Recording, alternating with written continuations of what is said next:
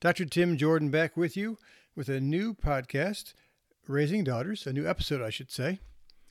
I've been doing a lot of reading lately. I read all the time, but my last podcast, or one of the last ones, was about, is it really necessary to go to college? I'd done a lot of reading about that.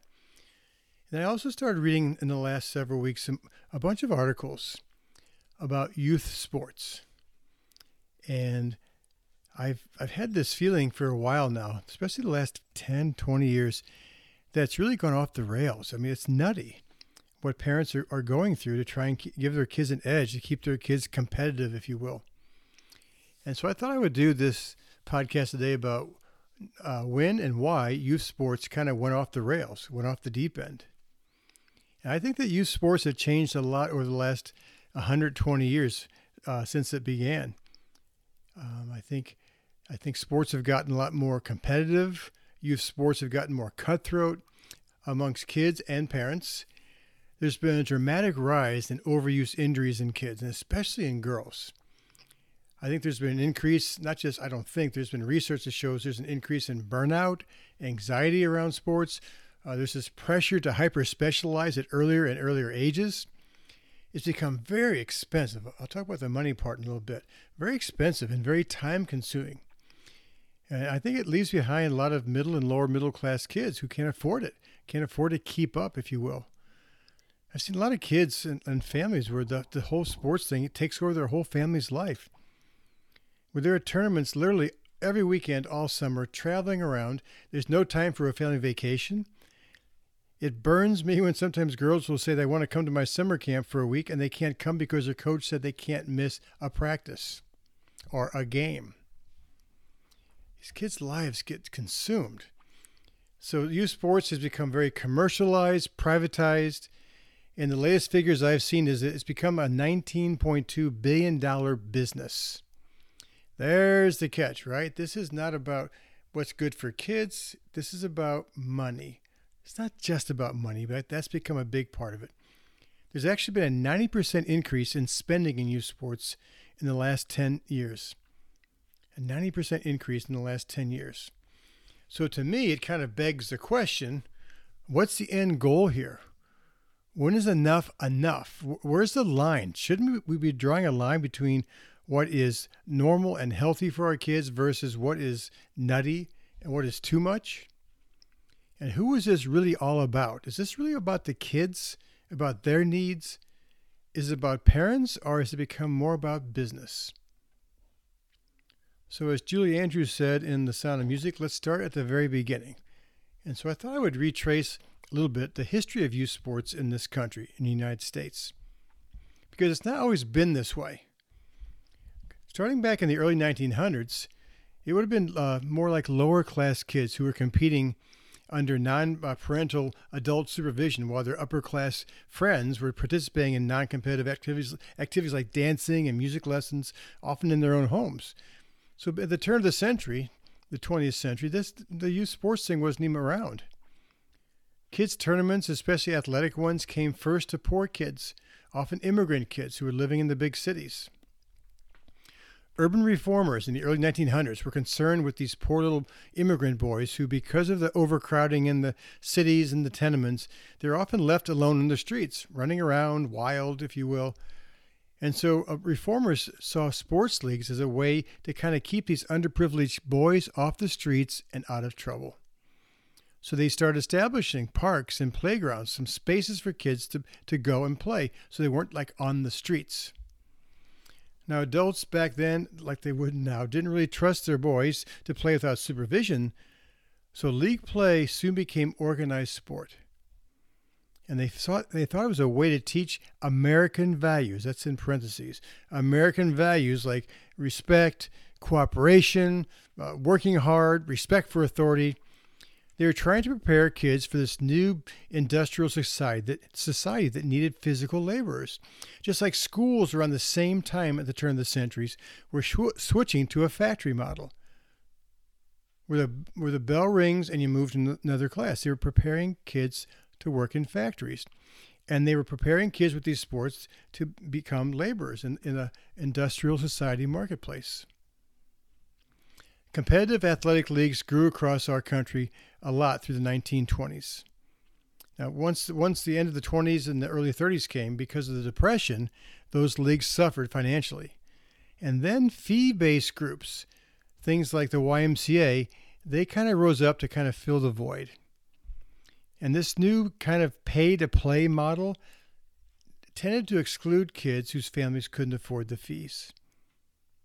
And around the same time, more athletic organizations started to pop up, such as Pop Warner Football, which was established in 1929.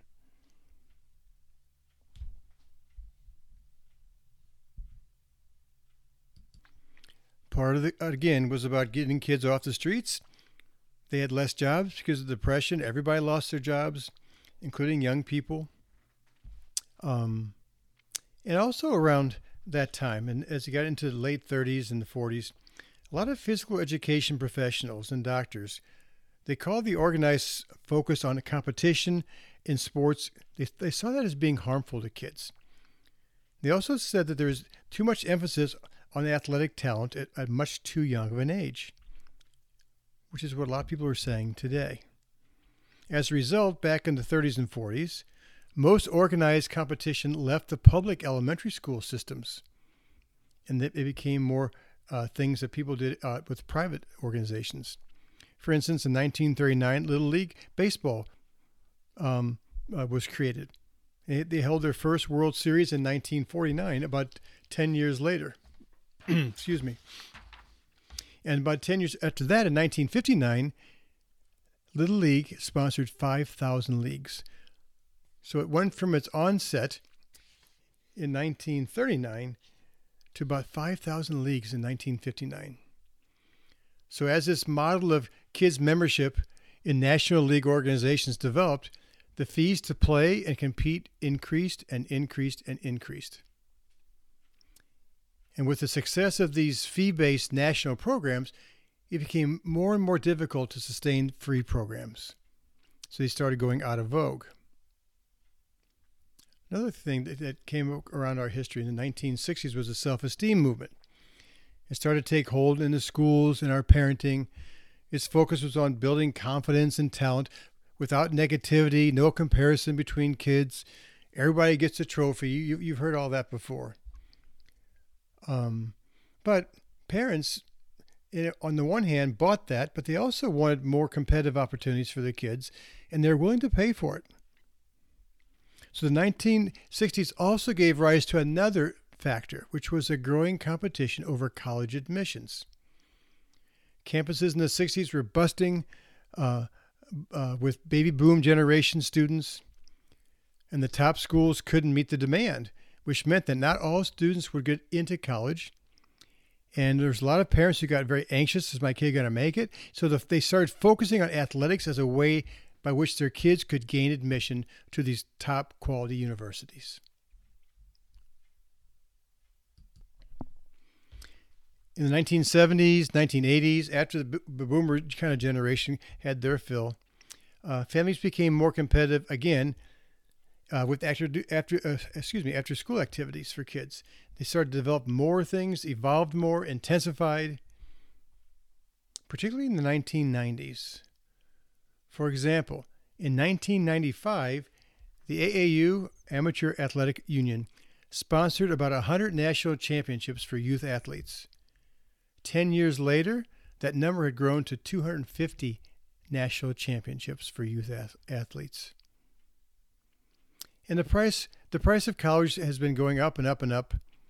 The cost of a public in-state four-year school today is somewhere in the early to mid 20,000s, maybe 22, 25,000. It's close to 40,000 at least at public out-of-state four-year schools.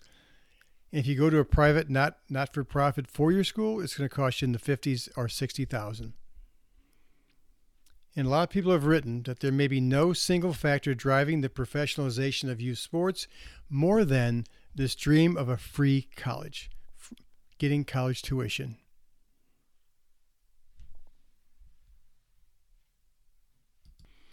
It's disturbing to me that this youth sports thing has become more like the pros at earlier and early ages, It's like we're developing these little professionals.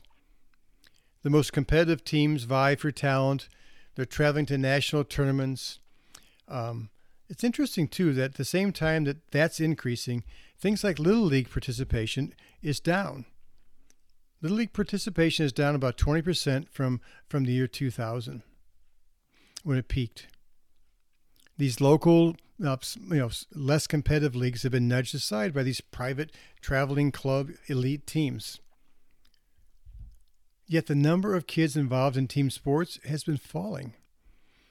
In 2018, 38% of kids aged 6 to 12 played some organized sport on a regular basis, and that was down from 45% in 2008, mainly due to increasing costs, the time commitment, and the hyper-competitive nature of many sports.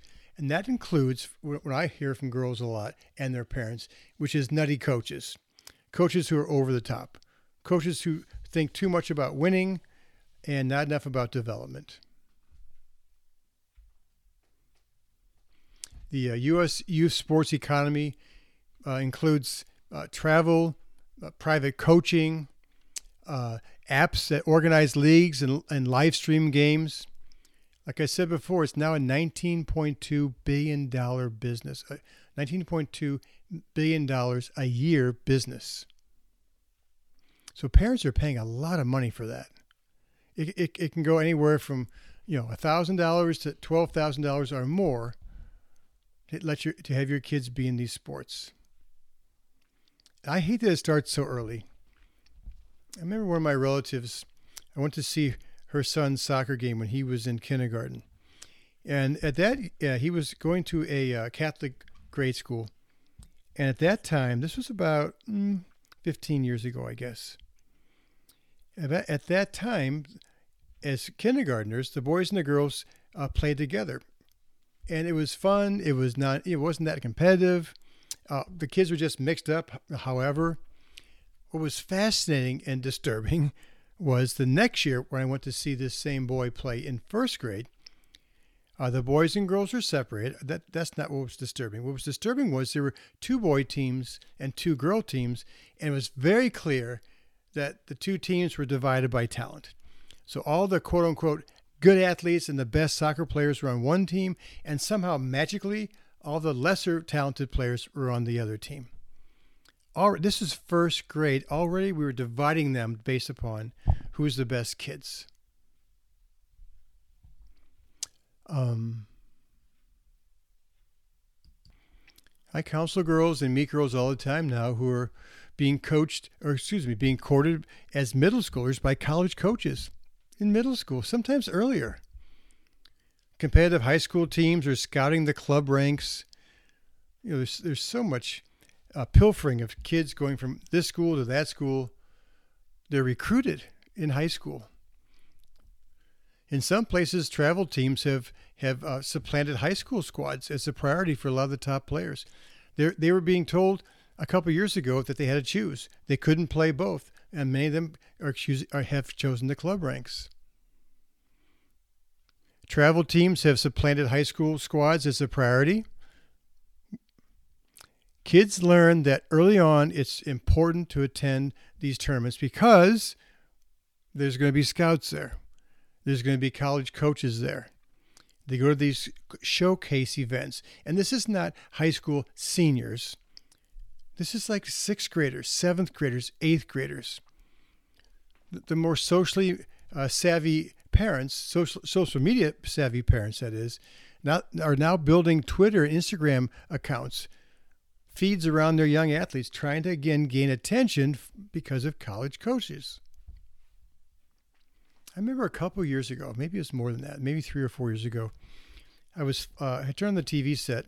I think it was an HBO show. It was by Brian Gumbel, some kind of a sports show he had every week, and it caught my eye because they said something about the show today was going to be on youth sports. So I sat down to watch it, and that's when I first started learning about the money part. And it's true today that municipalities, small towns that once vied for minor league teams are now vying for youth sports teams to boost their local economies. It's interesting on that show, he followed a couple of families. One of the families had a boy and a girl. I believe the girl was probably about 13. I think the boy's 10 or 11. And the boy was on a Little League baseball team.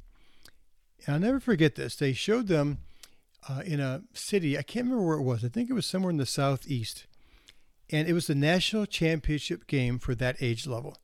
National title. That's what they were going for.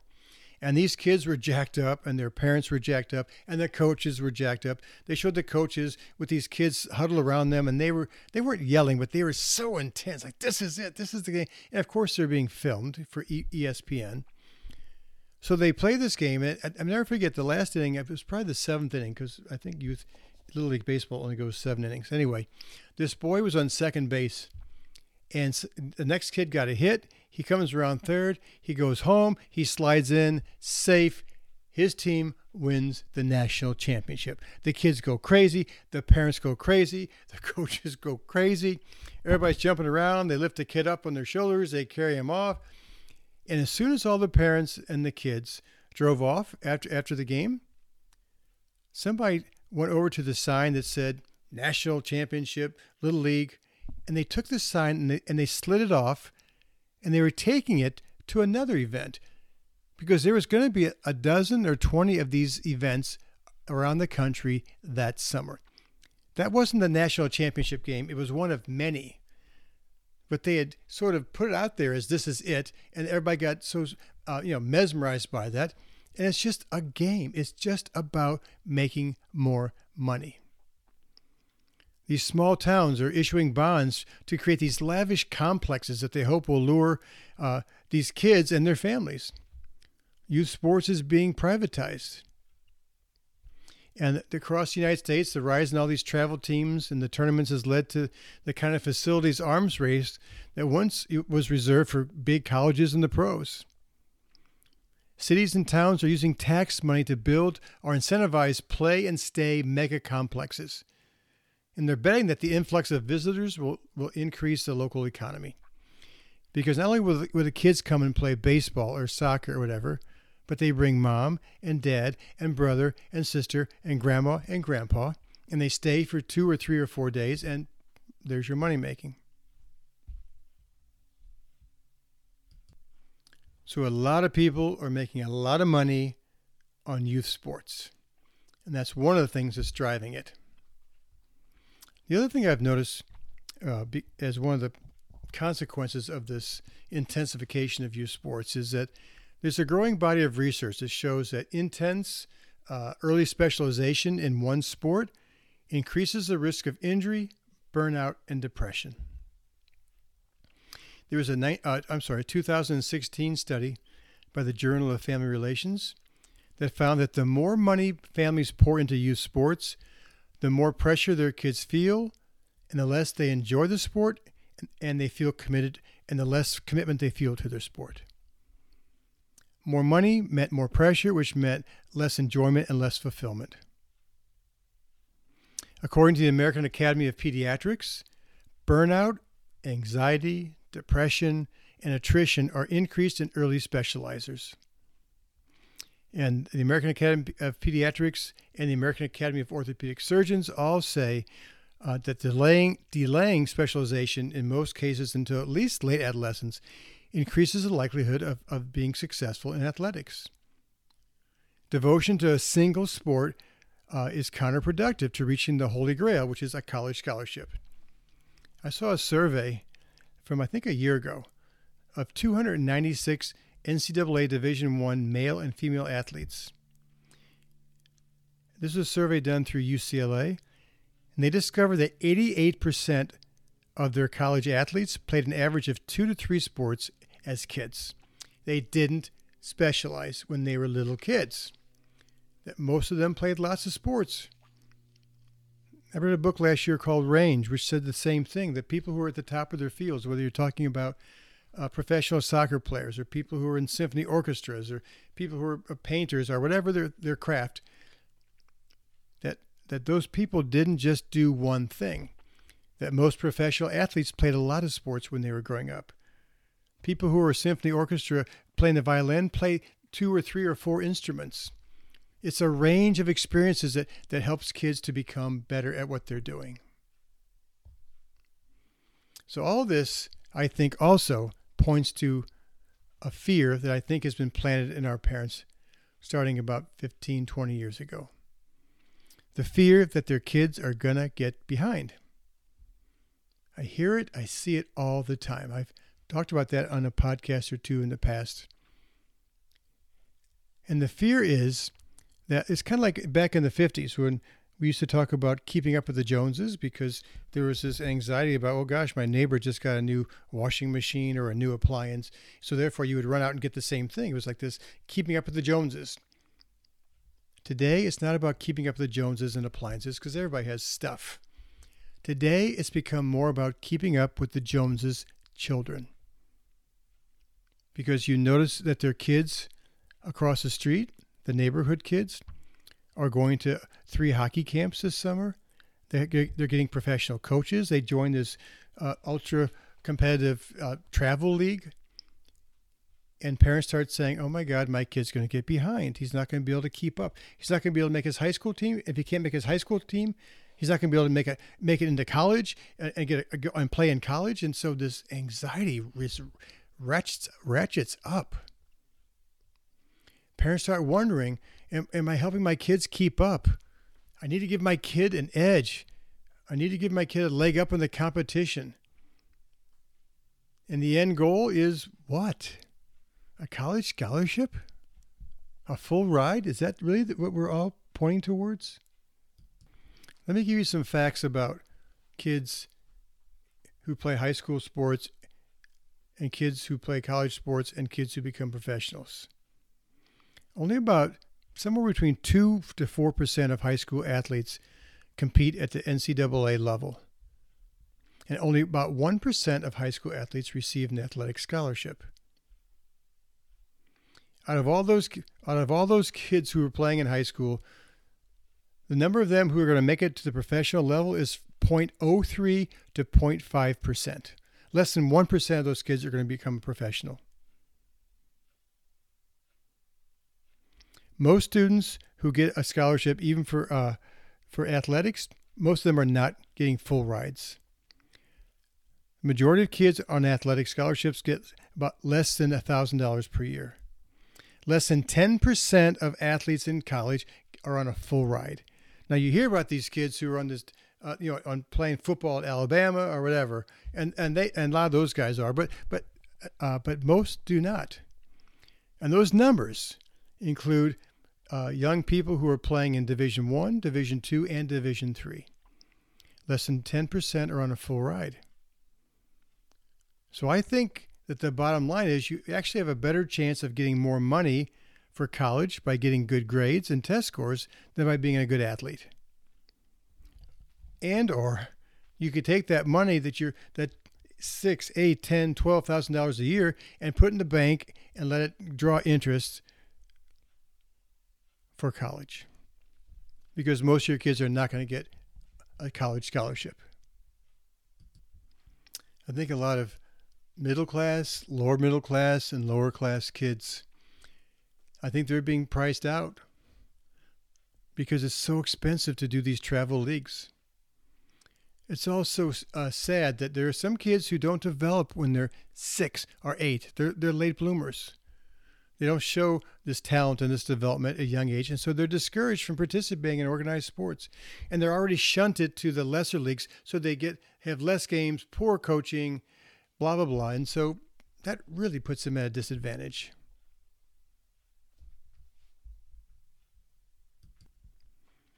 So that's the history of what's been happening with youth sports, at least sort of a summary of that.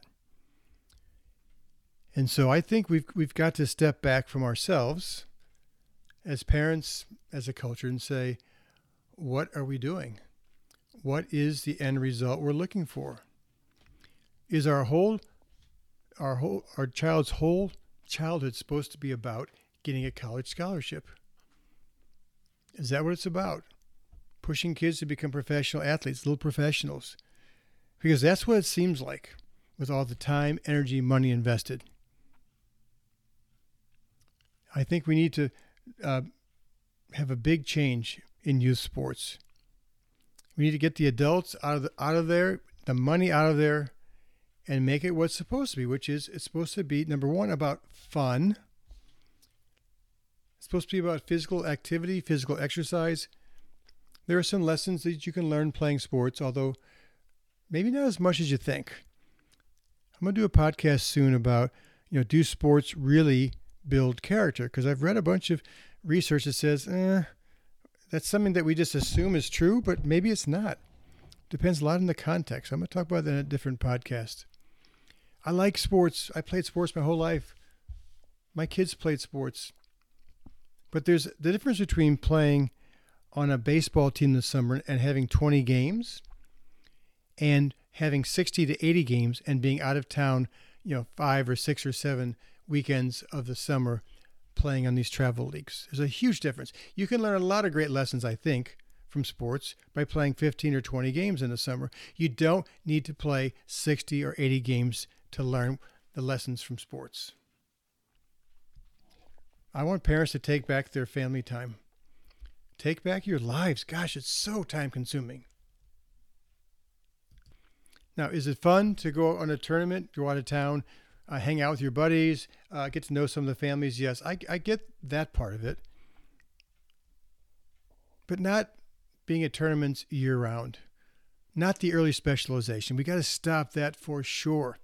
The overuse injuries. I talked to so many girls who are burned out from their sports because they started the early specialization too early. They're playing the same sport 12 months of the year. There's no breaks, and they're other than their body. Their body starts breaking down. I think we shouldn't start dividing kids into the haves and the have-nots, the good kids and the not-so-great athletes. I don't think that should happen until middle school or beyond. I think a lot of the kids who aren't that good at sports start weaning themselves out by the time they're in 6th, 7th, 8th grade anyway. But I think it'd be good to mix them up. They learn from each other. Make it about friendships and fun as opposed to winning national championships. We need to make sure that there's lots of low-cost options for kids. And I think we need to take some time to think about how do we want to spend our time. When our kids were younger, we used to have family meetings once a week. You've probably heard me say that before. And one of the things we decided as a family was we decided one sport a season because we had 3 kids and we didn't want to be spending our whole life driving around to games and tournaments and all that. And our kids wanted that too because they valued their downtime. They valued their free time. They wanted some time to hang out in the neighborhood and hang out with their buddies. So that was a family decision so that when the time came, for instance, if like both my sons played baseball in the summer, well then, in August or so, then there was the fall leagues. But they're also playing soccer, or my one son played hockey. So when they said, I want to play in the fall league, we're like, what did we decide as a family? We said it was important to have downtime. We decided one sport a season, so no, we're not playing both. And plus, you played baseball this summer, so it'd be good to do something different. Those are conscious choices I want each and every parent listening to this podcast to make. Do not get sucked into this keeping up with the Joneses children rat race. Ugh. It's so hard. I've talked to parents all over this country. I've talked to parents in lots of places. I get it. I started to feel that pressure a little bit. My kids are in their 30s, so it wasn't as full force back then. But I felt it, that sense of, gosh, are my kids going to get behind? But what I decided was that's not what their life is going to be defined by. Are they making the best team? Are they going to get a college scholarship? That was not how we were going to allow our kids' childhoods to be defined. So you have to make that choice, but I'm encouraging you to make it consciously. Don't just be swept along because everybody else is getting sucked into these travel leagues. For me to sit here and say, we need to take the money out of youth sports is probably naive because there's so many adults making so much money off these kids and the leagues and the tournaments and the showcases and the social media sites, all that. But if parents banded together, your kid and their kids' friends and their parents, and said, like I remember when I coached my son's hockey team, I was the assistant coach for a number of years. We would meet with the kids and the parents at the start of the season and say, what do you guys want to do about travel tournaments? And so most years we decide, maybe one or two out-of-town tournaments for the hockey season, which is from August to usually end of March. And that was it. So that when March came and there's all these other tournaments that would pop up, we were like, we said two. We made a conscious decision as adults and as kids and as a team. And so we'd follow through with that. You need to do that. You need to let your coaches know what you want, as opposed to letting your coaches direct your family. And those coaches are being directed by the leagues and the travel stuff and the showcases and the pressure from colleges, etc. So, put the brakes on. You can do that. You're not at the mercy of the coaches and the system. I mentioned a couple of questions at the beginning of this podcast. I'm going to repeat them now as I end. The question was, what's the end goal here? Is childhood supposed to be about getting your kid a college scholarship? What about the part about, growing up, developing social skills, social emotional intelligence, problem solving, street smarts, creativity, learning how to take care of your boredom, learning coping skills? The other question I asked was, when is enough enough? Where is the line? Meaning the number of games, the number of tournaments, the amount of money you're willing to invest, the amount of time and weekends and all that. And the other question was, why are we doing this and who is this all about? It's not about kids. A lot of the things we're doing in youth sports is not in their best interest. It's not in the best interest of parents and families, but it definitely is, apparently, in the best interest of business and making money. And we need to stop it. Excuse me, let me step off my soapbox to end this podcast. As you can tell, I feel very strongly about the pressure I get from girls who are going through this process. By the way, if you're interested in doing some more reading about this, on my show notes, on my website, in the podcast part of the website, I'm going to have 3 or 4 articles and a book or two. Some links so you can look at those, read further, get more information, a little bit more detail. I usually come back with a new podcast every week. I'm traveling a lot this fall, but I'm trying to get ahead of the schedule so that I can still put one out. If you like them, let me know. Contact me through my website, www.drtimjordan.com. There's also lots of information there about my weekend retreats coming up this fall. We have one for girls in grade school, one for girls in middle school, one for girls in high school. I'll be back here in another week with a new podcast. I appreciate you stopping by every week and also for passing these on. I'll see you back here.